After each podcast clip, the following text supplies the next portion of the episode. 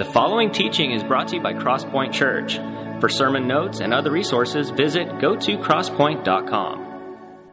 We're going to get into the book of Acts right now. We are in Acts 26, and we're going to be reading starting at verse 20. If you need a Bible, there are some in front of you, and we are on page 931, if that makes it a little bit easier to find. But Acts, you want to go all the way towards the back.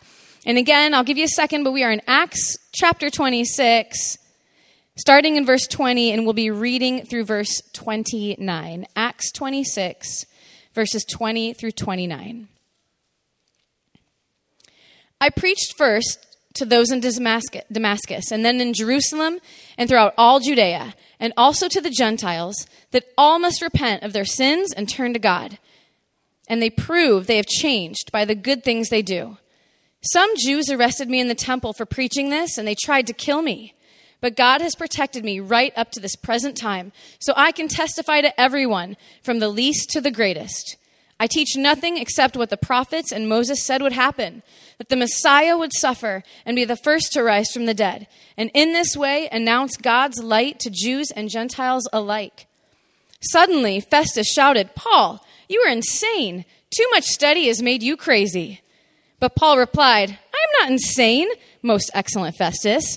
What I am saying is the sober truth, and King Agrippa knows about these things. I speak boldly, for I am sure these events are all familiar to him, for they were not done in a corner. King Agrippa, do you believe the prophets? I know you do. Agrippa interrupted him. Do you think you can persuade me to become a Christian so quickly? Paul replied, Whether quickly or not, I pray to God that both you and everyone here in this audience might become the same as I am, except for these chains. Thank you, Crystal Perry.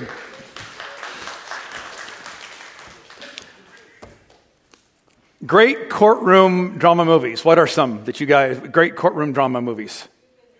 A few good men. That's the title of our talk message today. A few not so good men. These guys we're going to see here. What else? Better Call Saul. Yeah, down here, my cousin Vinny. Great, awesome acting drama in that one. Yeah, all that. We're looking today at these, these courtroom scenes where Paul is on trial. There's three different courtroom scenes. And, and those of you who have ever done jury duty know that courtrooms are nothing like the movies. There's a lot of it just on and on, just repeat and read this into the record and all that kind of stuff. But in every trial, just like we're going to see here, there are a few of those you can't handle the truth moments. And we're going to see one or two of those in this today. I want to encourage you, uh, we're not going to read the three and a half chapters we're going to cover of these trials. Go home on your own and get into the details of that yourself. And then be here the next three weekends because we're, uh, next three weekends is our three part finale of the book of Acts, where people get bit by snakes and storms and shipwrecks. It's crazy, like Pirates of the Caribbean, Mediterranean kind of stuff going on in there. I need you today, you'll see there on top of your note sheet, it says, listen fast. You gotta listen fast. You gotta stay with me today. We try to get this place really cooled off so it never got really comfortable. We keep it crosspoint cold in here to keep you guys awake in here. So uh, listen fast. One of the questions that I had with this and with our team was why does Luke spend so much time talking about courtrooms and judges and politics? Because these are political people. And part of what, well, the main reason Luke is writing this book of Acts, recording it for us, is to show us how this thing that started off as this little Nazarene cult in some podunk place over there in Jerusalem Nazareth, all that over there. In 30 years, it got all the way to Rome, just like Jesus said it would. Now, they had to go at the beginning of going, there's no Rome, come on, all the way to the ends of the world. And sure enough, it happens there. And he's showing us here how, in these trial scenes, illustrating for us that God, that God uses everybody, even politicians. Uh, Proverbs 21, verse 1 says this The king's heart is in the hand of the Lord. Proverbs 13, verse 1 says this uh, There is no authority except what has been established by God. Now, important thing here, some of you go, well, wait a minute, what about evil people? What about the guy that got elected or didn't get elected or whatever you think about politics and stuff that just because authority has been established by God doesn't mean that he approves of it. Sometimes God allows evil, terrible people to lead and he lets us kind of go, hey, you want that? I'm going to let you have what you want to show you some things, to illustrate some things. Um, and as we look at these stories today, three and a half chapters of really listening fast uh, we get keep a big perspective in mind here, what Luke is trying to show us here, that this was not about human, ingenu- human ingenuity and, and human strategies. Like they didn't go, we got this great plan, we're going to get this all figured out. It's all about God's providence and God's sovereignty. And people go, that's a big providence. And so what's that mean? Here's what it means. Write it down. God's in charge of who's in charge. Even the lunatic, wacko weirdos. God's in charge of who's in charge. And then in situations like this, where Paul is trying to get the gospel of Christ to Rome, to the far re- to the center, to the epicenter of the Roman Empire, uh, you can write this down here what sovereignty means. When the odds are improbable, God does the impossible through the implausible. Some of you, going to take your phone out and just get a picture of that. It's like a Dr. Seuss comes to church here today. When the odds are improbable, God does the impossible through the implausible. You know who the implausible are? You're looking at us. God does not choose winners to build his team. In fact, he goes, I'm going to choose the weirdos, the wackos, the crazy people. Once in a while, a really awesome, amazing person gets in, but you know, he says, because if you guys, if you guys were the, all the awesome people, you'd think you just did it yourself. So, what happens here in chapter 23, verse 12? We're going to summarize this. Read it on your own.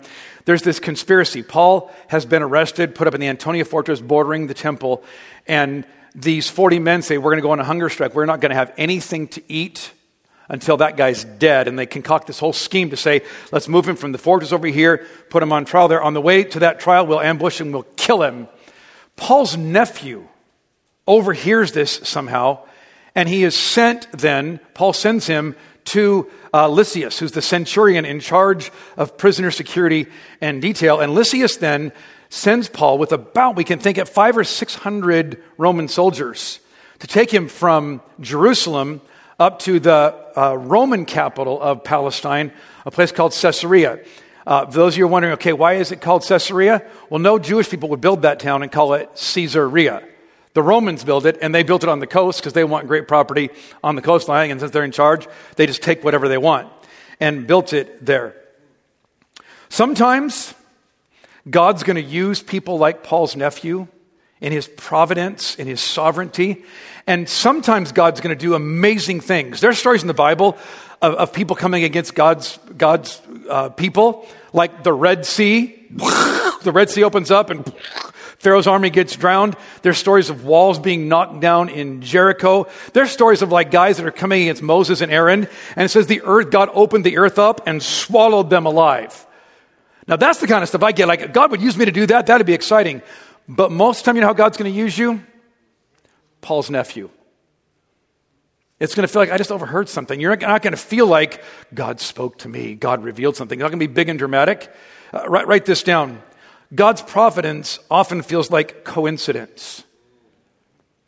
Sometimes you're being used by God and you don't feel anything in there. You go, What is God doing in my family, with my children, in the workplace? How is God using me in this situation? Yes, you don't feel it because another guy, I've heard this years ago, that, uh, God, that coincidence is when God chooses to remain anonymous.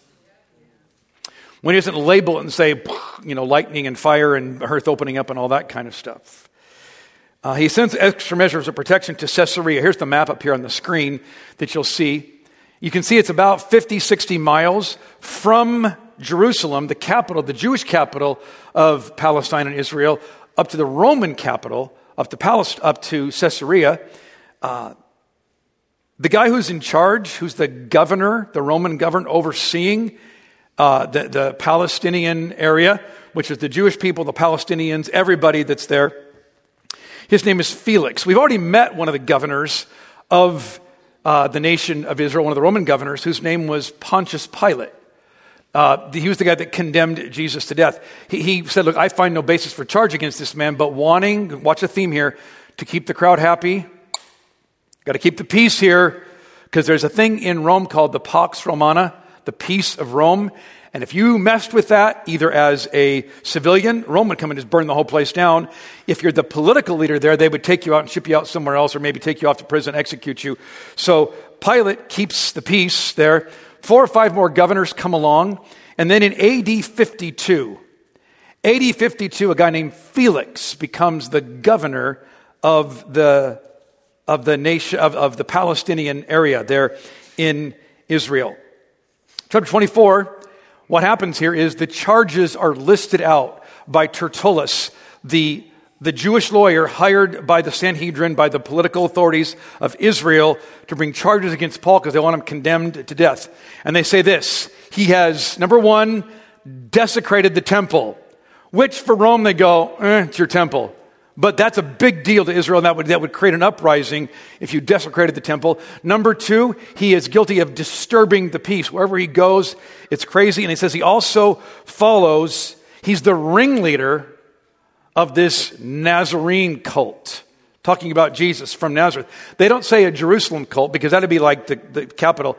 Nazareth would be like, like today saying, like, I don't know, out in Blythe, the, the Blithian cult.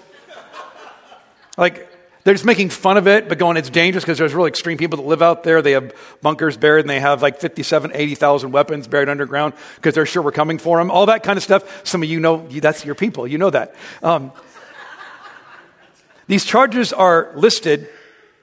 Paul responds in verses 10 to 21, and he says, Where's the witnesses for this?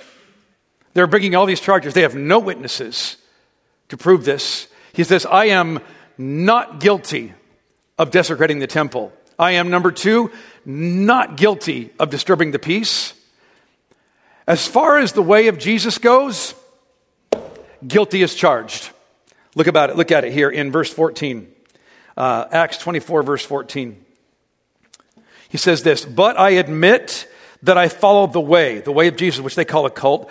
I worship the God of our ancestors, and I firmly believe the Jewish law and everything written in the prophets.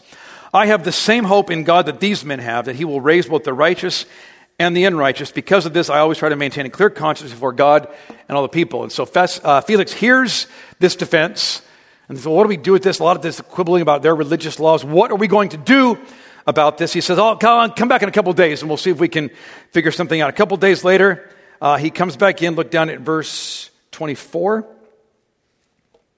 A few days later, Felix who was quite familiar with the way. So this has happened here now, and everybody knew about this way of Jesus.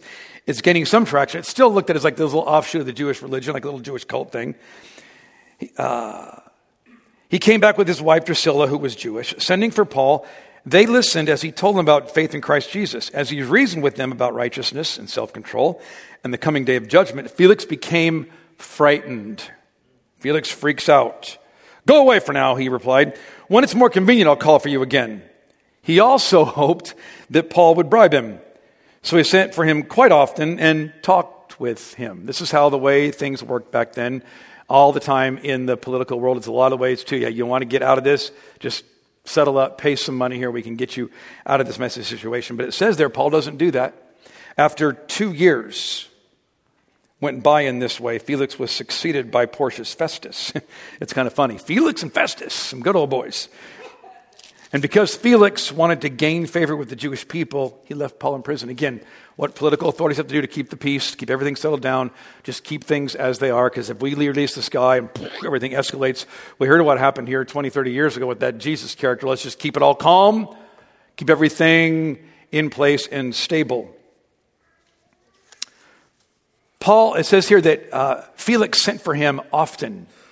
You know why he sent for him? He was not concerned about Jesus Christ, about getting right with God. That kind of, all that stuff freaked him out. You know what he wants? Show me the money.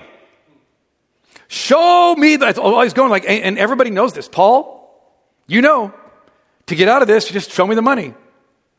And Paul doesn't do it. He doesn't compromise on that. He just stays there. But you have to figure the Bible just covered two years in about one or two sentences. So it feels like two years, boom, and then it moves on. Think about two years ago, July of 2020. Think about what's going on in our culture, our world. Some of us feel like we're still in prison of COVID and all that stuff. We never know what, what's the next thing that's going to happen. Are, are meteors and frogs coming out of the moon or something? It's like, what else is possibly going to happen here? But imagine now for two years, and you're not some guy likes to sit around binge watching TV and all stuff. Paul is like fervent for the cause of Christ, going, I got, hell is, man, hell is hot, life is short, let's go and he's stuck in prison for July of 2020, all the way through all that. All the way through of July of 2021, and he's still in jail. He's not out yet, still in prison and wondering, what in the world's happening here? God, what, what, are, you, what are you doing? I wonder if today you feel like that, perhaps with somebody in your life. You feel like you're stuck in a situation with your current spouse, your ex spouse, something with your kids, something with your work, something with just, and you wonder, I feel like I'm just stuck here. Like, what's the point? Like, I've tried to talk to my kids, tried to talk to my ex, tried to talk to people about Christ and my faith and all that, and it feels like it just goes nowhere. It feels like it just, and all they care about is like, okay, so what's the fun thing you're going to do at your church? Do they have good donuts there and good coffee there? The answer to that is, we have average donuts and average coffee on purpose. We want you stopping at the place where you got $5 cups of coffee and make friends with your barista there on the way to church. Now, we'll provide coffee and we're fine, but we're not, you know, all that stuff. We want you to build those relationships there. But at times, it just feels like, why am I doing this? What's the point? She's not listening. They're not listening. All they want is, eh, but more and more. That's again, it feels like, well, Understand what happens here. Paul gets called in over and over and over again, and he knows the reason he's being called in there. Felix does not have pure motives for calling him to talk about Christ. You know what Felix wants? Money. And yet Paul leverages the opportunity say, I'll talk to you about Christ. I don't care what your motives are. So write this down. In your life where you feel like, what's happening here? Uh, write this down. Leverage opportunities regardless of motives. No matter what people's motives are. Like we're trying to get a bunch of people to come to that summer party that Crystal just talked to you about. We want a bunch of you to serve in there because look at me, the party's not for us. The party's for the city. So we need lots of you guys to jump in there and help us out with that. And some people go, well, we're here for the free cotton candy, the free face painting, and the free jumping free and all that. And go, well, don't they care about Christ? Yeah, not yet. We don't care what their motives are. If we can do anything we can to get in the room with people who don't yet know about Christ, we're going to do that, no matter what their motives might be. Keep something here in Acts. Go a couple books to the right in your Bible. You're in Acts, go to Romans, past the books of Corinthians, Galatians, Ephesians, go to Philippians. Paul eventually makes it to Rome. He's in prison under house arrest with the whole palace guard there with him. Look what he says in uh, Philippians chapter 1, verse 13. For everyone here, including the whole palace guard. That's be like saying, including the, every shift of the Secret Service in the White House. All the people that work there, probably hundreds of men, maybe even women that are part of this, knows that I'm in chains because of Christ. And because of my imprisonment, most of the believers here have gained confidence and boldly speak God's message without fear. You see what happens here? Paul doesn't talk about the fact like, this guy and this guy and Marcus and Festus, all these guys became Christians. He says, I don't know what's going to happen with these guys. They hear about Christ. But you know what's happening here? Sometimes you have no idea of the ripple, the unintended impact of your actions. Because maybe nobody in the prison heard about, cared about Christ, all that, but you know what happened? The cause of Christ grew outside the walls of that because Paul, if Paul was out, they would let Paul just talk. And he's good at it, so they just let Paul talk. Paul's not there, you know what has to happen? Everybody's talking about Jesus now. People that are followers of Christ, this the cause of Christ grows and multiplies in Philippi. That's sometimes the unintended consequences. So leverage your opportunities, regardless of motives and regardless of outcome. Felix doesn't become a Christian. He just wants a bribe and he then, he's done, and then Festus comes along. Uh, and Festus reigns as the governor of Palestine for just two years. We know this from uh, history.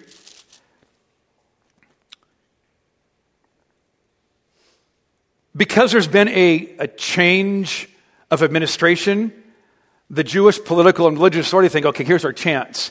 He doesn't know about this. We'll just kind of petition the court and say, let's move him from, from Caesarea up here on the coast, because it's a Jewish matter, back to Jerusalem, knowing, okay, we got these guys, they're going to kill him because they want to, we'll, ambush him on the way.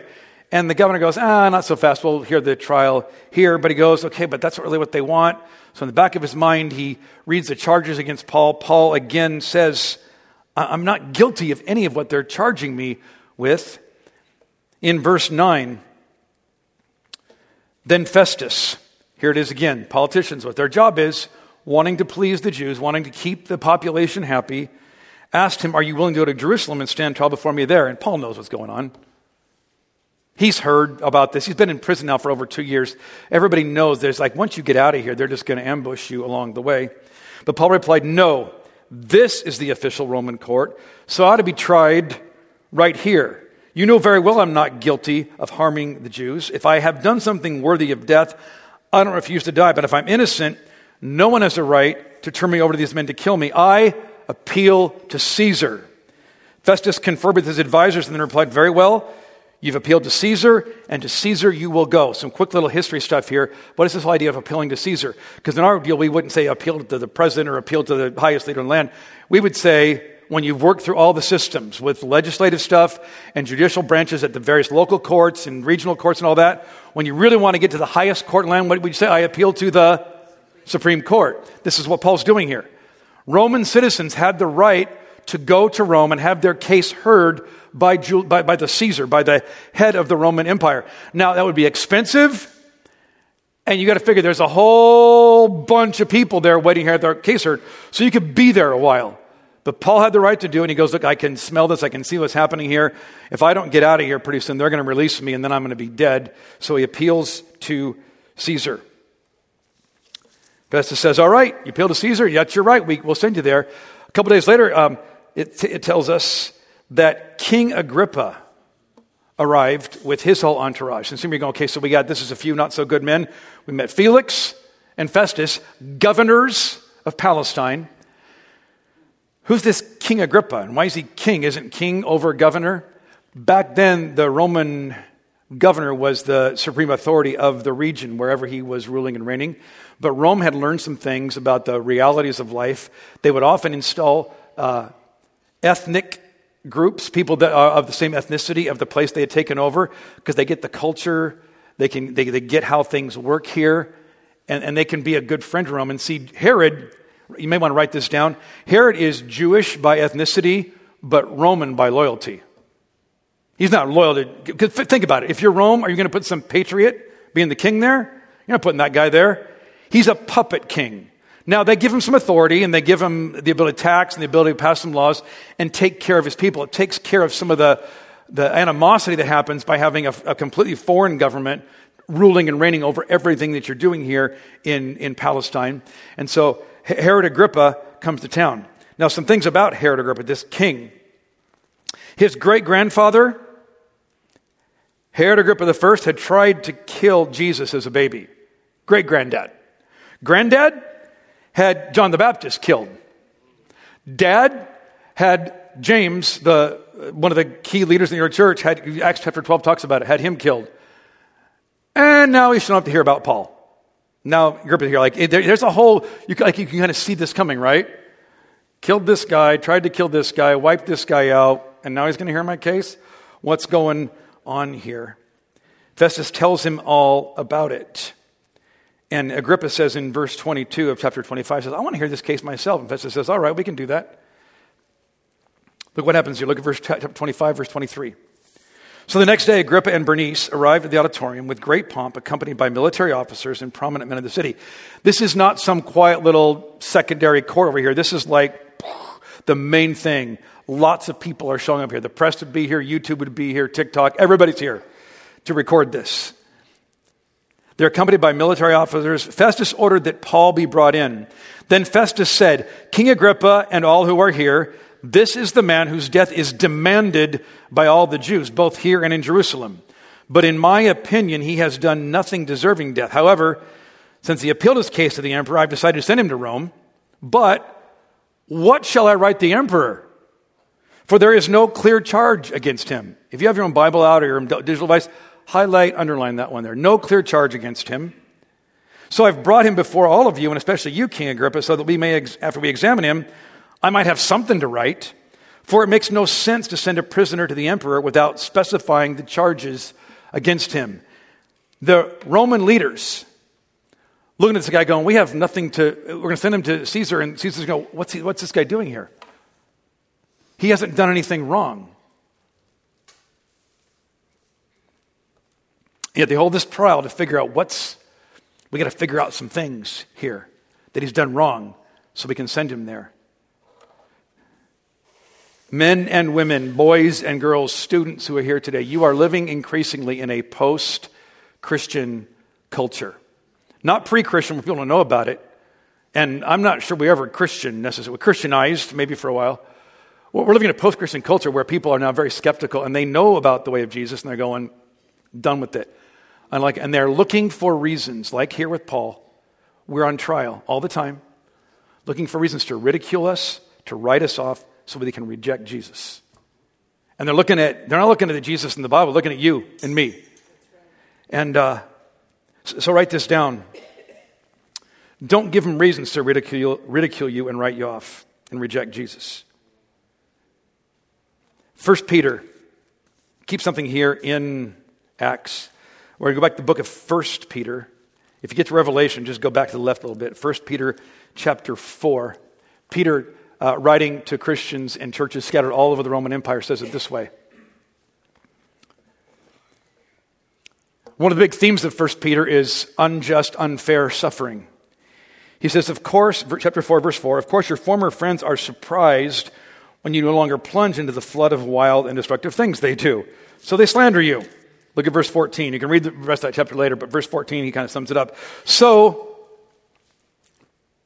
protest and post when you are insulted for being a Christian.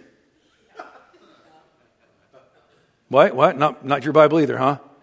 So be happy when you're insulted for being a Christian, for then the glorious Spirit of God rests on you.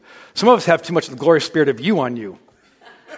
And it ain't so glorious, pal. I'm telling you right now. What if, like, instead of being about everything, we just go, I'm just going to take it and be quiet and be happy? Look at verse 15 now. He says, If you suffer, however, it must not be for murder, stealing, making trouble, or prying into other people's affairs, but it's no shame to suffer for, the, for being a Christian. Praise God for the privilege of being called by his name. I think it's fascinating here. Peter says we have a new perspective on suffering. They're looking for charges against you, looking for things to charge you against.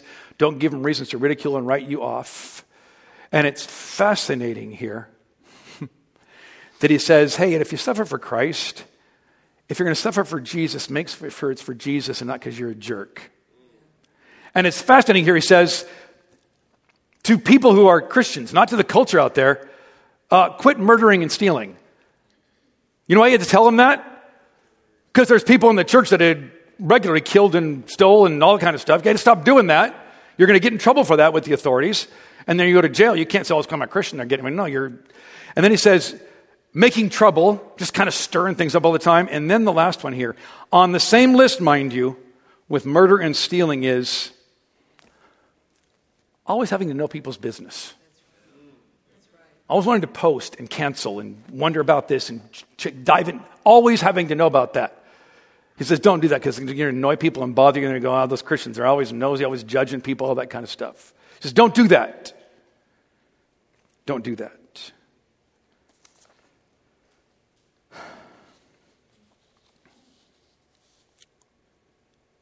Back in Acts 26, Here's the third trial that happens here. Agrippa is on trial, and Agrippa tells Paul, All right, tell me this still. I, have read the charges against you. The witness may testify. And he lets Paul just go. And Paul talks about the fact that he was raised as a, in a Jewish faith in a Jewish family. He says, But right now, look at verse 6. Now I'm on trial because of my hope in the fulfillment of God's promise made to our ancestors. He's not playing because of this new faith in Jesus. He says this is just the fulfillment of what God has told us about for thousands of years in the Torah and in the prophets and the Psalms, all that. In verse 9, he, I'm summarizing this. In verse 9, he tells us, You know, I didn't always like Jesus. In fact, I hated him. Paul was the first terrorist. He oversaw the execution not only of Stephen, recorded for us in Acts chapter 7, he oversaw the imprisonment, the torture, the enslavement, the, the, the deaths of Christians. Wanted to get him just because they're crazy. He was trying to wipe this thing out, doing exactly what these guys are trying to do to him right now. He goes, Now I know how this feels. He says, And then on my way to wipe it out up in Damascus, God knocked me on my tail and appeared to me and said, Knock it off, pal, you're mine now. And it was so dramatic and so powerful. He said, I understood the gospel all at once. He says, And then God gave me an assignment. He didn't just call me to believe, He gave me an assignment and says, You're going to take my message here, there, everywhere. It's going to go all over the world because of what, what you're going to say, what you're going to tell people about me. Look at verse 19. And so, King Agrippa, chapter 26, verse 19, I obeyed that vision from heaven. I, I preached first to those in Damascus, then in Jerusalem, and throughout all Judea, also to the Gentiles. This is the whole book of Acts, guys, right there. Acts 1 8, maybe put that little reference there. Jesus said, Look at me, don't miss this. Jesus did not say, Come on, guys, get busy and make sure it gets out there. Jesus said, No, it's going to go everywhere. Um, it's going to get everywhere. It's going to get in 30 years after he's died, risen again, and he's gone. We're going to find out there are churches before Paul even gets to Rome, the apostle Gentiles, there's already churches in Rome going on. This thing is crazy, said, um, that almost repent of their sins, sorry, and turn to God and prove that they have changed by the good things they do. Some Jews arrested me in the temple for preaching this. They tried to kill me, but God's protected me and right up to this present time so I can testify to everyone from the least to the greatest. I teach nothing except what the prophets and Moses said would happen that the Messiah would suffer and be the first to rise from the dead, and in this way announce God's light to Jews and Gentiles alike. He said, This is not some new thing, guys. He's saying this to Agrippa. He's saying this to all the people who are accusing of him, accusing him, wanting to kill him. He goes, "This is not something that happened some far off corner. We didn't go into some cave and find some magic tablets or have some secret vision of God over here. None of that happened. This happened in full view of everybody, and our scriptures for thousands of years have been telling that someone would come. The anointed one, the Mashiach, the, the, the great king would come, but he would not come like any other king. He would be a suffering servant. He would be Emmanuel, God with us. He would live in our place, die as our substitute for our sin, not for his own sins that he had done, slaughtered on a cross and three days later, he would rise again. That's the good news. That's what I believe, he says. Now, Paul is in this courtroom again. This is one of the, this is the moment here of the, remember a few good men that you can't handle. This is happening right here. He's just launching into this speech, going into it. Suddenly, Festus shouted, Paul, you're insane. Too much study's made you crazy. That was the verse I memorized in high school and college when my, when my grades were bad. I got, I got, see, too much study will make you crazy. Um, Too much study has made you crazy. And Paul replied, I'm not insane, most excellent Festus. What I'm saying is a sober truth, and King Agrippa knows about these things. I speak boldly, for I'm sure these events are all familiar to him, for they were not done in a corner. King Agrippa, do you believe the prophets? I know you do. And then Agrippa interrupts him, but let's take a look at this for a bit here. To take a moment here. Because for us who Maybe you've been a, a, a, Christian your whole life or been raised in church your whole life. The, the way of Jesus is fairly known, even amongst people that aren't really part of church. They don't really ever go. I mean, I, watched, I was watching something on Hulu or Netflix the other day in some really violent, crazy movie, and they talked about, yeah, it's like turning water into wine. It wasn't a God Jesus movie at all, but like people know the stories. We, we, we live here, and so well, here's what happens all the time here, I'll bump into you guys that have seen some special about a particular faith, the Mormon, Mormon faith, the Jewish, uh, Jewish faith, uh, Jehovah's Witnesses, Scientology, and go, man, those guys believe some weird things, and that's just weird. Can I tell you right now? To somebody who's on the outside of this, what we do here, let's be honest. This stuff sounds crazy. To somebody new to this, we got, just, we got used to crazy. Now look at me, just because it's crazy doesn't mean it's not true. But it's going to sound crazy. Let, let me just talk, walk you through this. Let's just say I walked in here today kind of going, guys, I've been studying this like crazy the last few months. I haven't told you a lot about it. But man, I heard about this several months ago down in Chula Vista. There's this uh, uh, framing contractor. And he made all these crazy claims, and they have like videos of this guy that he healed people, and then he fed people with a little kid's Happy Meal at this thing out in the park one day, and all these crazy things were happening. And I so again, checking that out, and it was kind of going crazy. Like it's all over the place. You guys probably heard about this kind of crazy weirdo guy, but he did some crazy weird things. He went into p- political settings and religious settings, and kind of a couple of times just did stuff. He was a big threat. They crazy mob thing. It's hard to even describe how it happened, but they sentenced him to death by lethal injection, and they put him to death. And they took him to the morgue, you know, in those the big steel door things where they open it up like in CSI and then slide the body in there because you know happened on Friday. They have to put him in a grave uh, on Monday when they do all that. And then we said, then there's crazy stuff. People are saying they got back there on Monday to go get him ready for burial, and the doors were blown off the place, and he was gone. People thought maybe the disciples came in here and stole him away. That didn't happen because people said they actually seen him alive. You know what you think about me if I said, told you that story today? You're crazy, dude. That's the Jesus story. Did this happen? And Paul says, look, it didn't happen in some far off corner in some obscure place. It happened like names of actual places and times. Uh, Paul's going to tell us, look, it's not crazy. Over in 1 Corinthians 15, the Corinthian church was trying to syncretize everything and kind of take the edgy stuff off of Christianity and kind of blend it in with their pagan mythology and their pagan religions and all that. And Paul goes, You can't do it that way. Cannot do it that way. Jesus died and rose again, was seen alive by eyewitnesses. At one point, 500 of them at one time. Most of them are still alive. You want to know it's true or, go, true or not? Go ask those fools over there. They were there, they saw it happen. So it was, that's absolutely true. But again, I, I get it that it's true. And then, again, what we do here at church, you, we're kind of used to this. We're going to come in here, watch this and we're going to sing songs to somebody who's not there. I know you say amen, but I'm telling you, you're new to this, and some of you are new. I've talked to a few of you here, like, okay, the music stuff is just kind of weird to me because, like, people are closing their eyes, raising their hands, all in. Where is he?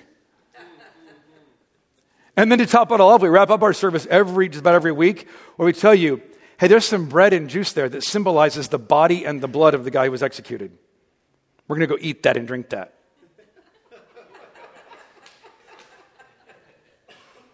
Now, just because it's crazy doesn't mean it's not true. But I'm just telling you, let's be honest about that. So, for, for those of you that are still like, ah, I don't know about this, this is weird, and I don't get all of it, we get it. We, we sympathize, we try to empathize with you on that. Paul is then turns his attention from Festus, saying, I'm not crazy. King Agrippa, you're here. And Agrippa, you were raised going to, not to church, but to synagogue and Sabbath all the time. You're a Jewish person. You know these stories. You know all about this. Agrippa interrupted him. Look at verse 28. Do you think you can persuade me to become a Christian so quickly? Paul replied, Quick or not, I don't care. I pray to God that both you and everyone here in this audience, to all the people trying to kill him and railroad him to the justice system, that everyone here might become the same as I am, except for these chains. And then the story wraps up. He says, Look, we could probably turn him loose, but he appealed to Caesar, so now we have to let him go. Today, there are some of you that are part of our Crosspoint family, and you're just like King Agrippa and Festus here. It sounds crazy, it sounds weird, and your, your deal is so, Steve, are you really trying to convince me to become a Christian today? Absolutely. Well, I, I still have questions and issues. Look, I've been a Christian now for like a lot of years. I've been a pastor for 30 plus years. I still have questions and issues about this.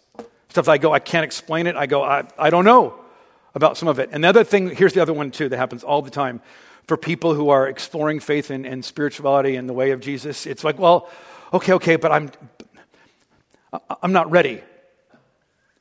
Look at me for a second.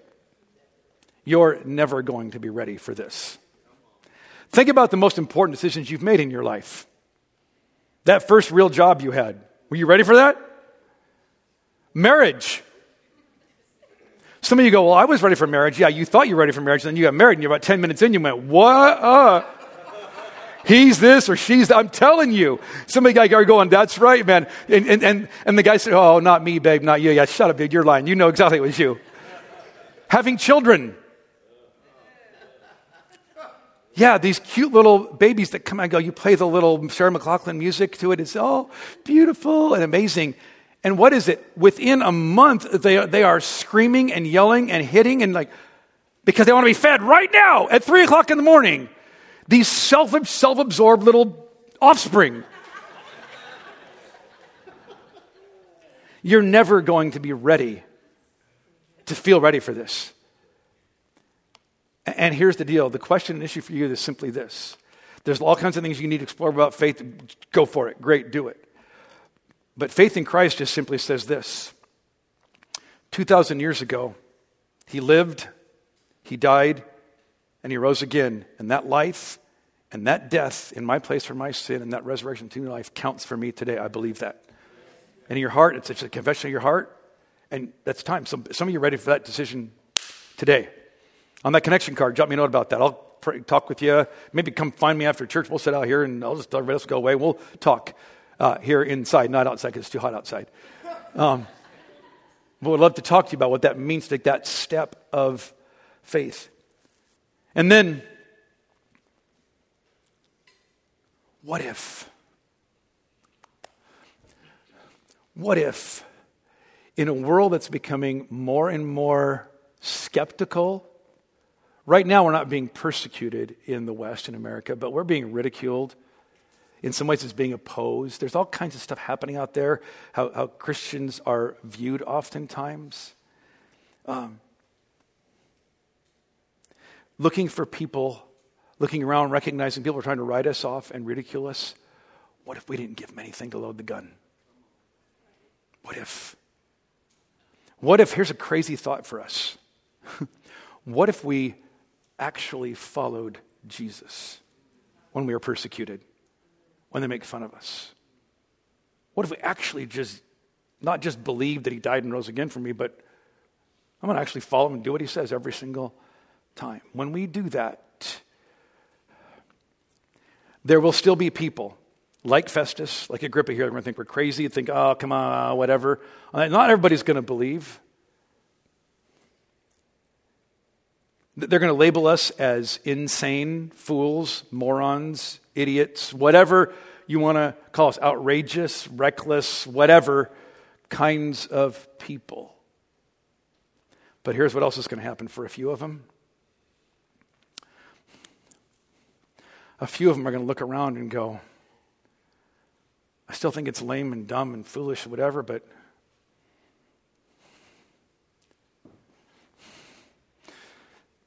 dang, I wish it was true.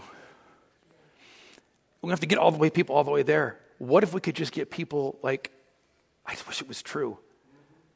Not by just reading their Bible, by reading you and reading me. Band's coming up. This is our opportunity, guys, here in a world. We can all decry everybody's leaving the church and the millennials and the Gen Zs and the Alpha, Gen, whatever it is right now. This is the moment right now to say that what they're rejecting is the version of Christianity that bears little resemblance to Jesus.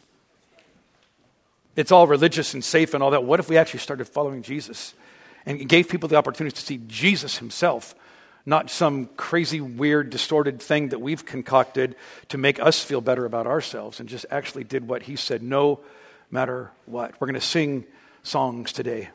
We're going to sing a song called uh, Reckless Love. It's the second song we're doing here today. People sometimes get a little uptight about that song. Well, God's love isn't reckless because God's strategic. I, come on, seriously? A God who would send his son in the world to die for you and me? You think, oh, yeah, because I'm awesome. No, you're not awesome. You're, you're ridiculous. Every single one of you are ridiculous. Foolish, black hearted, wretched sinners. Every single one of you. It just says nothing about, the, about your goodness that God died for you. You know what it says about what it says? It says that God's good and God's awesome, not you. So we're going to celebrate that today. We're going to sing these songs today. And if you're newer to this, just stay here with us in the moment here. Let some of this warm up into your heart. We have communion in the four corners of the room. We talked about it a little bit. Simply remember the one who did this outrageous, crazy thing 2,000 years ago. I didn't even read the verses because we didn't have time today in 1 Corinthians chapter 1. Look at 1 Corinthians 1, 18, 29. Paul, Paul says it this way God has chosen the foolish things of the world to confound the wise. He says, So we will gladly be labeled fools for Christ, so that somehow, some way, somebody might go, It's a little weird. I don't get it. But I want it. So we're going to sing. Our prayer team is in the back of the house today. If you have anything going on in your life right now where you need prayer for a particular struggle, something you're going through, make your way back there and talk to them. God, today in this place, so badly, I want this Crosspoint Kingdom outpost to make some trouble in the world, not by rising up and protesting and following the systems and programs of the world, but by actually following our King into battle, who washes feet, who gets walked on, who gets trampled on, whose rights and entitlements all get whatever. So that a watching world would say, there's something different about